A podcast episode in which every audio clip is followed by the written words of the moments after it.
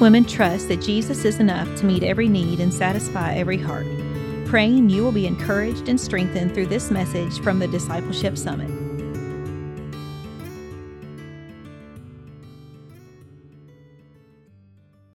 Before I get started, I want to tell you I went to Asbury Chapel a few weeks ago and I got to hear one of my favorite theologians by the name of Miroslav Volf, V O L F. I don't have his book on the book table, but you want to read him. He's written a book called Exclusion and Embrace. And when the racial riots broke out in 2020, I, somehow Jesus led me to this book. It was on my shelf. It had been one of my grandfather's, and I picked it up. He is Croatian, and he teaches at Yale. He was Croatian, and he was caught in the middle of the Serbian conflict. And basically, what he watched unfold was a victim and a victimizer and the process, this endless process of violence. And he said, Why do we do that to each other? Why do we do it on the interpersonal level? Why do we do it group to group? Why do we do it nation to nation? Why do we do it? What is it about the human heart that we want to be with our people and we don't want to be with those people? So, anyway, he has a beautiful book. The best part, if you don't want to read the whole book, is on the prodigal son, that story, the father with his sons the two very different sons. So I want to encourage you to read anything. He's got a book on forgiveness, and he's coming out with a book on home. It's in August. And that's what he spoke about as, at Asbury Chapel that God has come among us to make his home with us. And that is the intent of creation. And all of the Old Testament is that story. God wants to dwell in our midst. And so you have the tabernacle set up right in the middle, right, with all the 12 tribes around it. He said, I want to come in your midst. I want to dwell with you. I want to be your God, and I want you to be my people. And he said, It's going to be so beautiful because we are going to live in intimacy and fellowship together. That is the story of the Old Testament. And then you get to the prophets, and he says, What? Where have you gone? You have abandoned me. You have betrayed me. And it's in terms of adultery language, right? All throughout the prophets. You have broken my heart. But he didn't give up on us, did he? He said, No, I'm going to I'm going to come again. And I'm going to come in the person of Jesus. I am actually going to abide in your flesh. The beautiful thing about the human person is that we are made so much in his image that God himself can dwell in us in our physical, mental, spiritual bodies. That's what that's why we're made in his image so that he can indwell us. And so the beautiful thing is, God said, I've come, I've put on your flesh. Not only have I put on your flesh, I have taken into my heart and my soul all the pain, all the blurs, all the wounded places I have borne in myself. And on the cross, I have dealt with that. You are not in bondage any longer.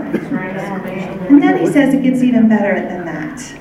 Because in John 16, and this is where I want to start, in John 16, he says, I want to come and dwell not only in your midst, I want to come and not only put on human flesh, I want you to make your home in my heart. I want to be the home of your heart. And before we talk about abiding in Jesus, or I mean, Him abiding in us, we have to recognize that He offers us this beautiful invitation to abide in Him. He wants to be the home of our hearts. And that's what Miroslav Volf talked about. He said, that is God's whole intention, to be the home of our hearts. And then we become his home, right? So we're going to do a little group project, only one minute group project, so be fast. I did a funny thing with my kids. So I was I was thinking about this and praying about this, and I said, okay, so when you think about home, what's the first word that comes to your mind? Not about our home. Just when you think about the word home, what comes to your mind? And so I asked my 22 year old son, and he said, clean. Which was not exactly what I was going for, but, um, and it probably tells you something about my, my housekeeping, but uh, that was his first word. Then my other, my husband and daughter both said happy love. And then my son said safe. My 18 year old said safe. So out of the Albertson family, those were the four words that came. I want you to take, I want you to take, we're going to take one minute. I want you to come up with one word in your group that, that says home to you. And then we, I actually want us to shout out a couple of them. Because one of the things, we're not talking about what my home was like. We're talking about what it means to have a home of our heart, a place that is secure. So take one minute and I'll call you back. One minute and talk about it and see if you can come up with one word.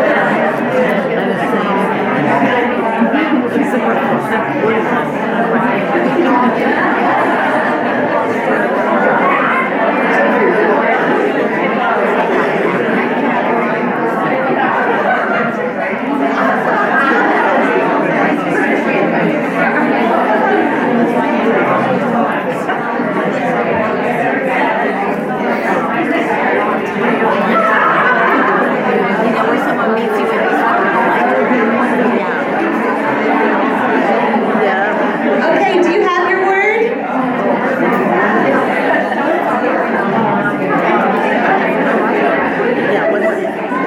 I want us to call out a few of our words, and I'm going to write them down because I'm kind of a little researcher. And if you have other words that we don't call out, if you'll bring them to me later, because I really am interested in, in what this means um, on a broader scale. So, what are some of your words?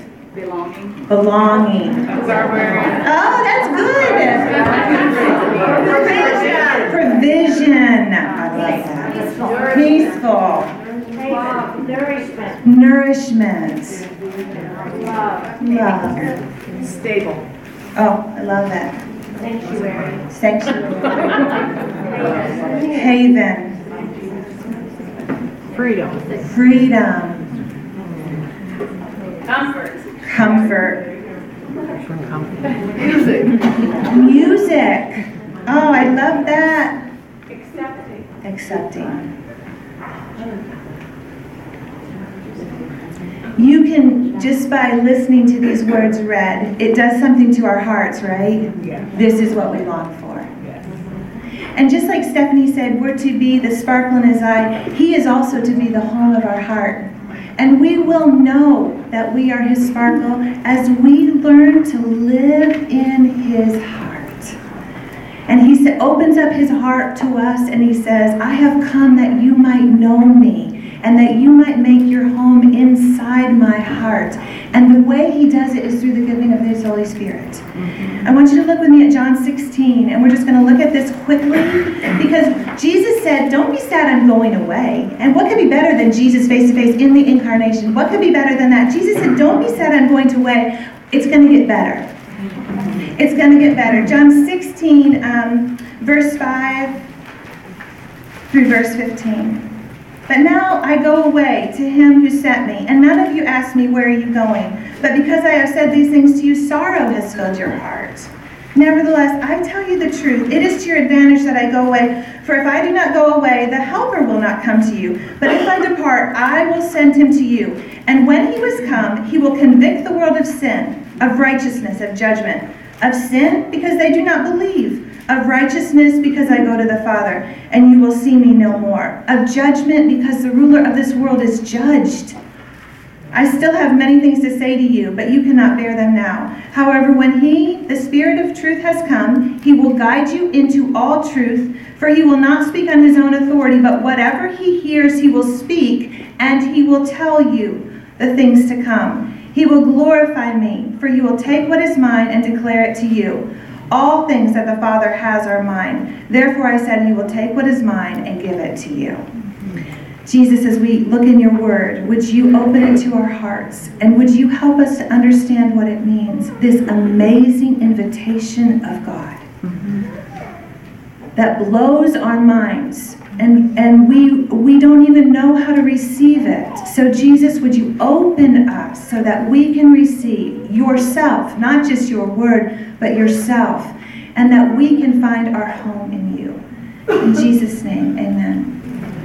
One thing I love about this passage, he said, Don't be sad, it's getting better. And that is always the story with Jesus. It just gets better and better. And as we're going to see in just a minute in Paul's story, as he faces death, he said, Well, that'll be even better, right? There's just this sense of living hope, this sense of going in deep, where, um, where you just have to say the best is yet to come. And that is true with Jesus, even as we reach old age. And the sweet thing is, if you live with people who have loved Jesus for a long time, the older they get, the sweeter they get. And that is, I have known that on a firsthand basis. There's a sweetness that comes because of this. There's a sense of hope all the way to the end. So that's what Jesus says first. And then he says, The helper's going to come and I'm going to send him. And the first thing he's going to do is convict the world. And here's the happy news that is not my business. It's not my business to convict the world. It's, it's the Holy Spirit's business. So I don't that is not what I'm concerned about. He is going to do it, but how's he going to do it as he indwells us, right? Mm-hmm. Not so much by what we say, but whenever we go into a place as a carrier of the presence of Jesus, all of a sudden the light just kind of sloshes right? Sloshes over. And what happens when the light sloshes? The darkness has to flee, right? Just like when you turn a light on. That's the first thing. He's going to take care of the world. He's going to take care of convicting the world. He's going to judge the evil one. The evil one's not my business. He's going to judge the evil one. And he's going to take care of righteousness. He's going to make things right. That's what the King of Kings does. He sets things in order and makes things right. That's not my business. That's the Holy Spirit's. Then he says, the next thing I'm going to do is when he, the Holy Spirit of truth, comes, he will guide you into all truth. So he's the Holy Spirit of truth. Now we're hearing a lot these days about love and truth, right? And one is good and one is bad, or one is hard and one is soft. And there's no real understanding that when the Spirit of truth comes, the light does flood into the room and he begins to put things in order. Like my son Michael, who said, I just want it clean, right? So now my house is pretty clean, just so you know. But his apartment is not clean. And occasionally, and he was on a big trip and I went down and my, I knew the number one love gift I could give to him was to kind of get that apartment in order. He loves to come home and have it. I don't do it very often because he's 22. But uh, that was his, and as soon as he got home, he was like, oh, it's all clean. That's what Jesus likes to do. He likes to come in and set things in order. I've been married for 28 years and to the love of my life, high school sweetheart, love of my life. And just recently, in a conversation that was very painfully honest, he said some things to me, and I realized inadvertently there had been I had hurt him for 28 years. Not in big ways, just little ways. He never said anything about it. And then all of a sudden, there's a conversation. And I, I, I took my Bible, went to my bed, I was stricken. I thought, oh, this man who has loved me so well. And here, 28 years in, and I'm finding that I have hurt him. And, uh, and as and I thought that's what Jesus likes to do. He likes to set in order, shine light into our relationships. Say, Cricket, you're not doing it all just right, but I'm going to help you so you know how to love this one I've given you. And do you know what then happens? All of a sudden, he and I are in a new place mm-hmm. because I know how to love better. And Jesus says, I'll do that with you as long as you let me all the way till you see me face to face and you can do it perfectly. And maybe we still even learn in heaven. Papa believed you still learned in heaven, right? There's this sense, I'm gonna I'm gonna teach you how to love. It's not something you're just gonna zap you. I'm gonna teach you how to love practically. How to do the hard work of love. And I'm going to set things in order so that there's a naturalness and a freedom and a beauty about it. When he comes, he puts things in order. And then he says, I'm not going to speak on my own authority, and I want you to get this visual image. I, am not going to speak on my, I'm going to, he's going to speak what he hears. There's a, there's a conversation going on between Father, Son, and Holy Spirit. And the Holy Spirit is in that conversation and listening to that conversation, and he's hearing what God himself is saying, Father, Son, and Spirit. And then this amazes me. He is going to speak it to my heart. That is the invitation. When we say what it means to be filled with the Spirit, that's what it means. Mm-hmm. That God Himself is talking like what happened this morning when I missed Jane, right? And Jesus said, Vietnam, Jane. There's, there's a whisper going on to us individually. And it can be about everything as practical as something I forgot to a life changing thing to Jesus saying, I want you to begin to pray for this country in this way. It can be little things, it can be big things. But all of a sudden, we get caught up in the conversation of God. And let me tell you, that is where the joy of life comes from. And all of a sudden, the chains start falling off. And I'll tell you why. Because all of a sudden, they're replaced with this oh my goodness, look what's ahead. Oh my goodness, look what he's telling me. It doesn't actually matter what's happening in all the different parts of the world because I know what God is asking me to do. I know what He's speaking to my heart, and I'm going forward, listening to His voice and loving Him, looking at His face. And do you know what has come to me? I have found in these last few years, Jesus laying some things on my heart. The cricket, these are for you to do. So, well, okay, but I need helpers. So, no, this is for you to do. So I tried to get all the helpers. It was always hurtful, and nobody ever really wanted. Wasn't any ladies in this room. It was other projects. nobody really wanted to get on board. And all of a sudden, someone said, "Cricket, it's yours to do. Just do it." And all of a sudden, it was the most freeing thing I had ever heard. I thought, "Oh, it's mine to do." And so then there were still negative voices, and but then I thought it didn't matter anymore. Right? It didn't matter what they said because Jesus had spoken through that person to me, and then I just had to step into the inheritance he had given me and say, This is mine to do. All of us, when he fills us with his Holy Spirit, says, You have a place in my world and I need you to fill it. So let me fill you with myself, make your home in my heart, listen to what's happening in the heart of God, and then go forward without with a full abandon. And do you know when you begin to hear the secrets that are whispered in the heart of God for you, you actually abandonment and dying to self and all those things don't really matter because there is a thrill an absolute thrill that comes from saying, Oh, I can hear his voice and he's speaking my name. And it, it doesn't look like any other woman in the whole world. It doesn't matter. He's speaking my name and I'm going forward into his fullness. And that's, I think, the joy. That's where the joy of abiding comes in. We are women called to Himself, but also called to something that He's created us for at whatever stage of life we are in. For example, Miss Betty, right? Miss Betty, after the Korean War, as a 22 year old or 21 year old, went to Korea and they eventually started the first nursing program in that war torn land. Now, she's 91 and uh, Harvard is asking for her papers because she established the first nursing school in Korea. And so the witness of Jesus is going to Harvard because Miss Betty went to Korea. That is what Jesus does. So you get to your 90s and you said yes to Jesus, and all of a sudden Jesus says, and there's more opportunity, you're not done yet. So last night Miss Betty said, Could you pray for me? Because I have to get my stuff in order. Because I want to give the witness of Jesus with my papers, which will that will that will happen no matter what. But she said they want it for historical reasons, but Jesus wants it for something else. No, that Miss Betty is super special, but it's Jesus. It's Jesus. And you think, well, I'm not that. All Miss Betty was was a nurse who said yes to Jesus. A woman who said yes to Jesus. And Jesus said, I I have a I have a plan. I need you. I need you in Korea. I need you at Miss. I need you here. That's what he wants to do in all of our lives. But we have to have enough courage. We have to have enough courage to, to say this to him. I'm open. I'm waiting on you.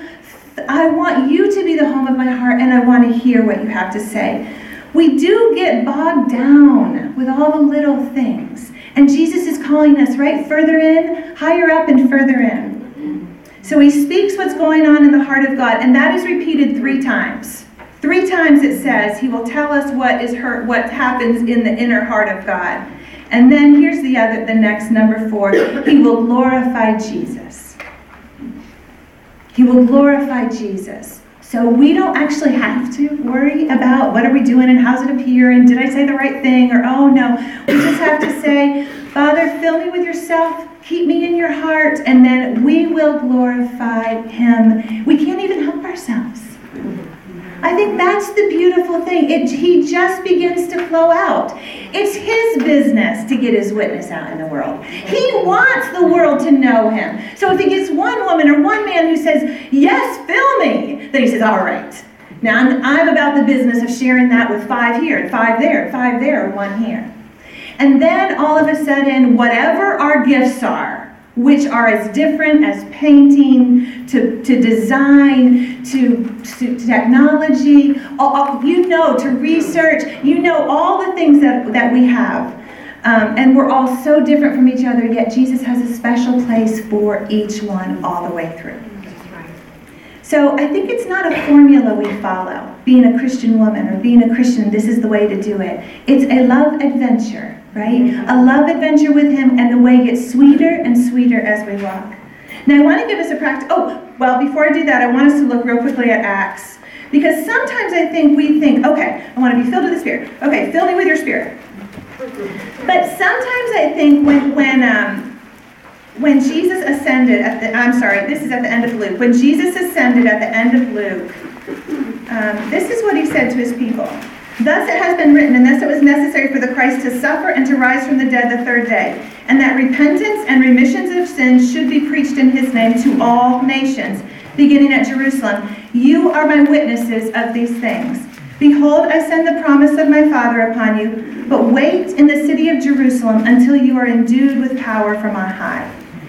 Wait on him. We are women who like to get things done, right? Come on, Jesus, do what you need to do because I got things to do, right? Here's the invitation wait on him.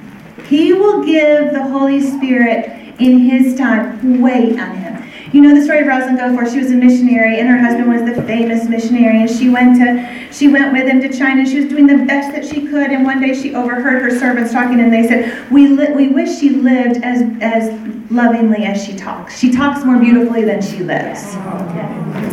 And she was stricken because she was a missionary, and she was stricken. So she went and she be, here's what she did. She began to search her Bible.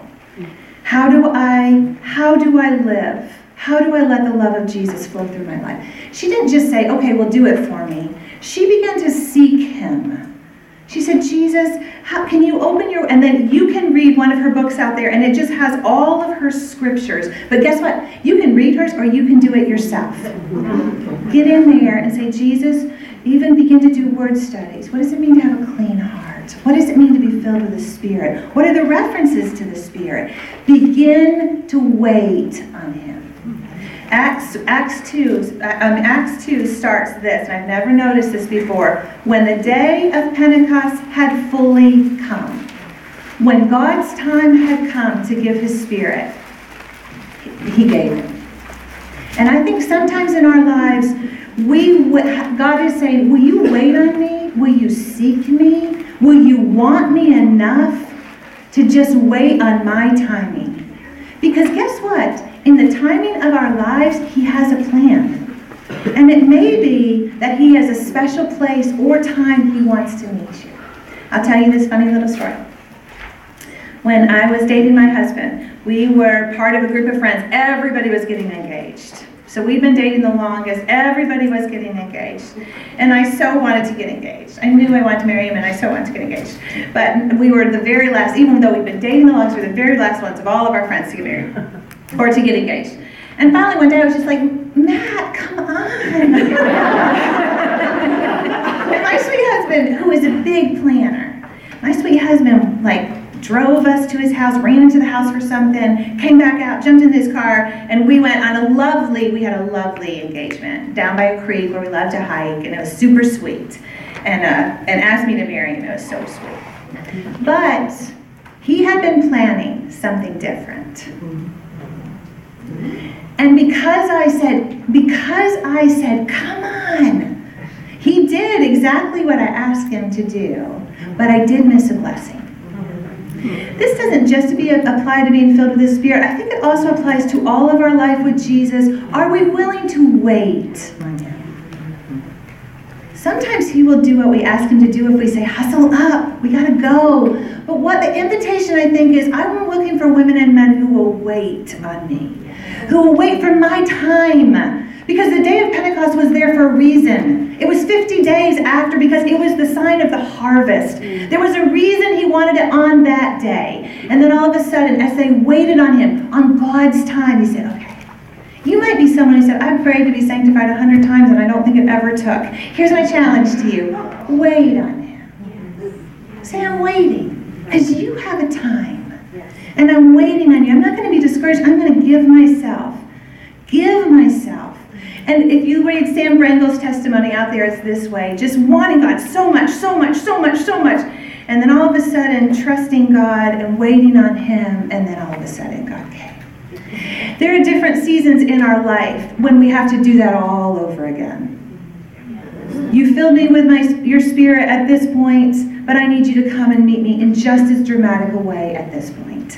And now, as I face this season of transition, I need you to do it again. And that's the invitation throughout all our lives. Can we wait on Him? And then, as we do, He says, If you will wait on me, I will come.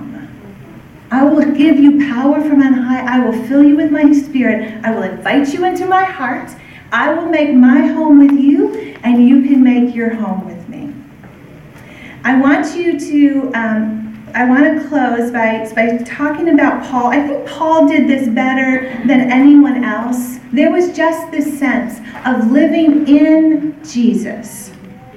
And um, if you look at Philippians 1, I think sometimes. Um, sometimes as we look at scripture, we find our best examples of what this actually looks like. What does a life of abiding look like? Now, you know, Philippians 1 is his favorite church, I think.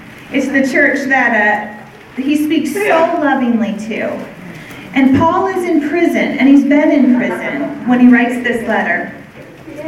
And what I want us, what I want us to, I think if you read the book of Philippians, what you're going to find, it is an example of kind of the interior life of one who is abiding.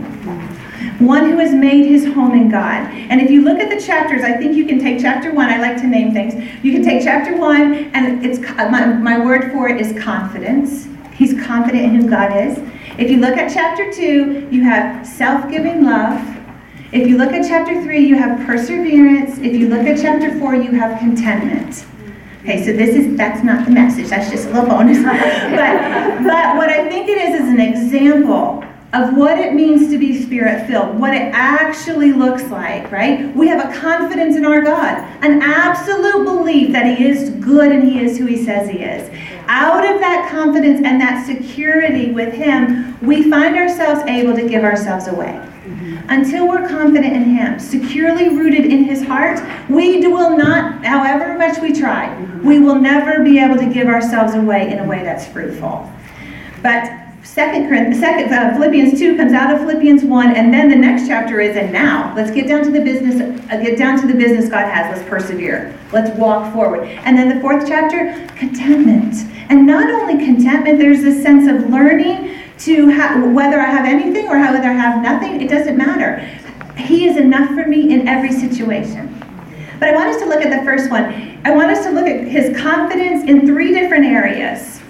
Because a life of abiding produces this underlying confidence that God will be good in any situation, no matter what. Medical diagnosis, God will be good. Financial difficulties, God will be good. Interpersonal relationships, God will be good and has a way through. Um, team difficulties, okay, God has a way. Um, disappointments, God has a way. There's this sense of confidence because we've heard that inner conversation of God. He's whispering to our hearts and making a way. So this is this is what Paul says in, in Philippians 1 3. I thank my God upon every remembrance of you, always. In every prayer of mine, making requests for you all with joy, for your fellowship in the gospel from the first day until now, being confident of this very thing, he who has begun a good work in you will complete it till the day of Christ Jesus. Just as it is right for me to think this of you because I have you in my heart.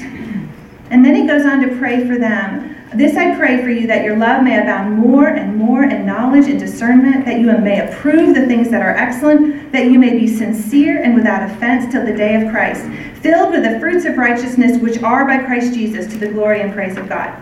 Okay, here's what I want. He was abiding in the Lord Jesus, and the Lord Jesus was abiding in him. So he's sitting in prison, chained to a guard, and what is he doing? He said, Okay, I don't have a lot I can do here. I can talk to my palace guard, or I can write a letter to my friends. Okay, I'm going to write a letter to my friends. And what am I going to talk about? Am I going to talk about that I'm chained? Am I going to talk about this isn't going the way I thought it was going to go? Am I going to talk about, wait, I thought God wanted the whole world reached and I'm stuck here in this prison? No, I'm going to thank my God for you. That's what the Spirit does. He gets us so secure in the heart of God that all of a sudden we get into a hard place and we're like, now wait a minute. Because that one that I love is in a hard place. So I'm going to share love.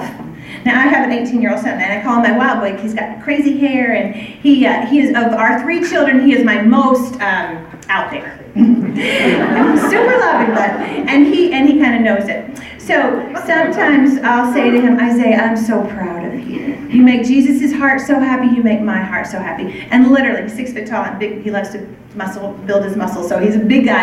And then he'll just uh, it's like he stands up taller.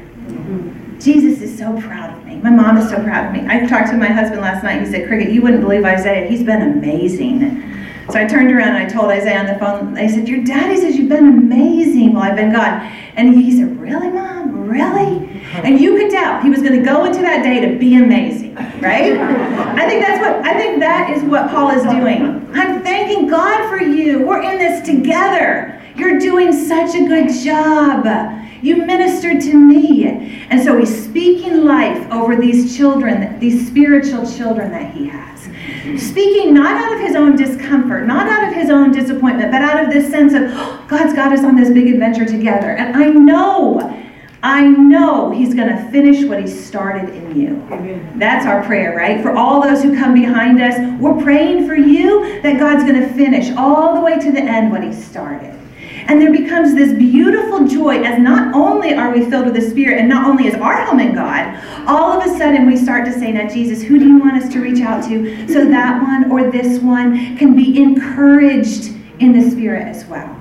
And he says, then he prays this most amazing prayer for abounding love, that they would know abounding love, that they would know discerning love, and that they would know knowing love. That They would know, isn't that sweet? Knowing love. They would know the love of the Father for them, and they would be able to share that love with others. And so, as, as he's sitting there in his chains, as he's sitting there, there is this abounding river of life that's flowing out of his heart. That's what the Spirit of God does in any life. And then the second thing is, then in verse 12, but I want you to know, brethren, that the things which have happened to me have actually turned out for the furtherance of the gospel, so that it has become evident to the whole palace God and to all the rest that my chains are in Christ. And most of the brethren of the Lord, having become confident by my chains, are much more bold to speak the word of without fear. Some indeed preach Christ from envy and strife, and some also from goodwill. The former preach Christ from selfish ambition, not sincerely, supposing to add affliction to my chains, but the latter out of love, knowing that I am appointed for the defense of the gospel. What then? Only that in every way, whether in pretense or in truth, Christ is preached, and this I rejoice, yes, and will rejoice. He's confident in his thanksgiving and prayer. He's also confident in the witness the job he's been given to do. So he's there chained. There's very little he can do. And so what is he doing? He's telling the palace guard about Jesus. And then he's telling this palace guard about Jesus. And then he's talking about Jesus to the people of the people who come. He said, I love Jesus, and he is the resurrected, risen Lord Jesus. And all of a sudden, the palace guards, they're kind of getting interested. And then the Christians who are coming to see him, they say, Well, he's telling everybody about Jesus right here. Well, we'll go tell people about Jesus. And what actually happens, those chains become, become a way for G- the name of Jesus to be lifted up. Now think about think about the places in your life where you have limitations. Limitations. Well, I, I could if only I wasn't in this marriage, or if only I didn't have this illness, or if only I didn't, if I, I was a little more free to pursue my gifts, or if I was a little more, if my children would just get their acts together, whatever it is, Jesus says, no, right from where you are, right from where you are, the name of Jesus can go out. You say, well, I have to work. We have to have the money. Great. The name of Jesus is going out into the workplace.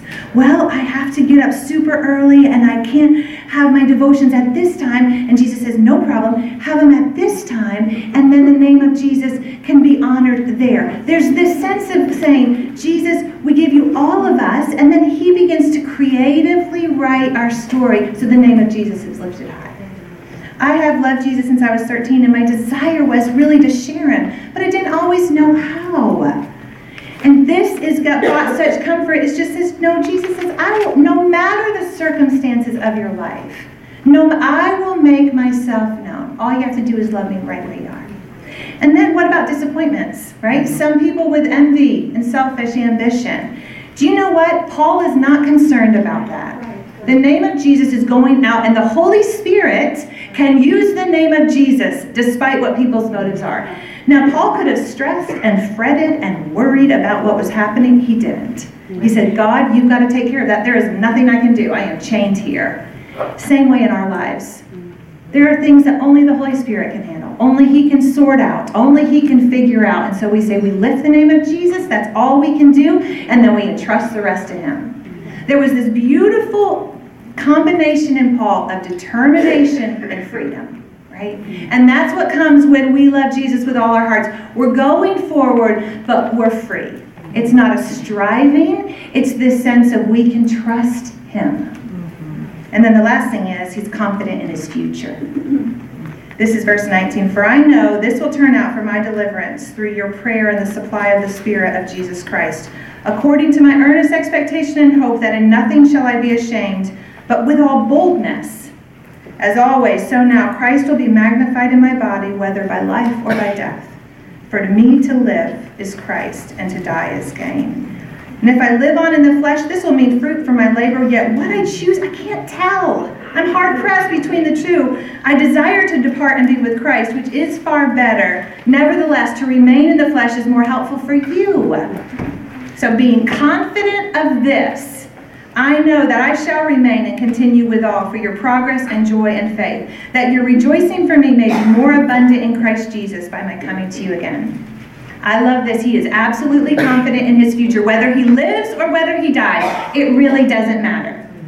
And I love, he, there, the love for Jesus is so real that there's a sense of, well, I'd really rather go and be with him. And I have to tell you, I, I read I read an author, and he wrote on the tragedy and the comedy in the gospel story. He's a, he's, he's a brilliant writer, and it was a literary um, approach to the gospel. I mean, he talks about the tragedy, like how do we handle the tension of the world? And a preacher must always hold in tension the real sorrow of the world, that things don't work out always in a happy way. And then the beauty of the fact that ultimately they do, and how we hold these two in tension. Um, but I got to the end of the book, and there was more a sense of the tragedy than there was a sense of the victory. And you could feel the man's pain even as he wrestled, as he wrestled it through. And I, I was thinking, oh, that's such a good book. That's so good, so good. And then I read Philippians and I thought, you know, there's none of that in Paul. There's how he looked at the tragedy of the world was this is God's opportunity. And what he was speaking into, how many Christians were there at Paul's time? Not very many. There weren't very many. But in Paul, there's no sense of, there is just this sense of joyous opportunity that God is on the move and he's doing beautiful things, and I get to be part of his story. And I think that's how God wants us to live. Say, Jesus, I give you the sorrow of the world, I give you my own sorrow. I am hidden in your heart. And therefore, your blood cleanses me, it heals me, and out of that I go forth into all that you have for me. This confidence in his future that whether he lives or dies, he belongs to Jesus and he will see Jesus. And then this, don't you love this? This automatically, but I bet you need me. I bet you need me when my, my grandfather moved in with us when he was 89, and, um, and we thought he was going to heaven, so we just kind of brought in a hospital bed and did a quick fix to get him situated with us. We really thought he was going to, to bed. And then my three kids began to come in, and some of you have heard this, my three kids began to come in and love on him, and they were like 8, 10, and 12. And they would kiss him and love on him and bring him coffee and check on him and love on him. And all of a sudden, literally, all of a sudden, he was kind of like, hmm. And he, he perked right up, and he lived for five more years. because there was a sense of, well, they need me. They need me. And God's doing something here in these kids, and I just think they need me. And guess what? They did need And he's the number one witness to Jesus so isn't it sweet that even all the way to the end, there's this sense of, oh, they need me. God's going to keep me around a little bit longer because they need me. But whenever he calls me, oh, I'm ready to go. And that is the freedom of being a Christian. That is the glory of the gospel. That all this, and then Jesus too. And there is a sense of joy when we find who He's created us to be, and it comes out of His heart, and we say, I don't need I don't need someone else to meet all my needs because I am hidden in the heart of God. So we start to feel insecure, and what do we do? Do we say, Oh my goodness, how could I still be insecure? I'm 48 years old. No. We say, Oh Jesus, you're my security. Oh Jesus, you're my hope. We start to get afraid about someone we love and we say, Oh, I'm worrying, I'm. Say, Oh no, Jesus, I trust you with that one. Oh Jesus, help me. And Linda said this last night. She said, if we could just learn to draw on him. Just, oh Jesus, every time those temptations, fears, insecurities come, just learn to lift our faces and say, oh Jesus, you're my light. You're my light. Help me to know how to go. And that is the sweetness. That's the sweetness. And we don't have to have a master plan, how it's going to work out at every stage of our life. All we have to do is simply say, lift our face and say, Jesus, we're open, we're waiting, we're yours, and we're excited about all that you're going to do because you are the I read A Grief Observed by C.S. Lewis. You can tell I was kind of having a hard, hard week. so I got to the end of C.S. Lewis's book, and uh, I hadn't read it for a long time. It's very interesting. On it, it's what he wrote when his wife had died, and he couldn't really believe God had taken her. It was such a late love story, and and then she was gone. And at the end of it, he said he had kind of an impression of her that she came, and he said to him, it was said, it. And uh, he said it was it was like she called me on the phone to tell me something like, check the mail today, honey. Um, she, and he's talked about it in terms of an extreme and cheerful intimacy. And then he thought, is that what it's like with Jesus? that there's this kind of practical, happy, okay, well, let's get about the business of God. These are the words he used. I'm almost scared of the adjectives I'd use. They're not spiritual, but this is, and they're not mystical. These are the words that I would have to use brisk, cheerful, keen, alert, intense, wide awake, solid, utterly reliable, firm, without any nonsense. Sometimes I think in our walk with Jesus, there's just a sense of Jesus calling us, right? To live in his presence, to hear his word, and just say, okay, well, we want to be about the purposes of God. And um, there's a cheerful intimacy about what he's calling. I love that word. It's helped me. Sometimes helps me get out of myself and say, okay, Jesus, what, what, what is your next assignment and what is the next thing you have to? Because when we're full of the Spirit and when our home is his heart, we are safe and we are able to love, we are able to persevere, and we can be content. Jesus, we love you. Your message is too good to be true, but the reality is you are too good to be true. And we want to acknowledge in this room your glory that you said, I love, I love those creatures I made. I want to live with them. I want to take on their flesh. I want to give them myself. I want to invite them into my own divine conversation. Jesus, I pray that every single one of us would say one big yes, and that we wouldn't for one instant think that we will miss any good thing. But there will be a sense that if we follow you with all our hearts, there will be, we will become the ones you created us to be, and all of the fullness of God will be given to us. And so, Jesus, I just pray we would run with open arms. We would lift our face. We would wait on you for all the good that you have for us. And we ask this in Jesus' name.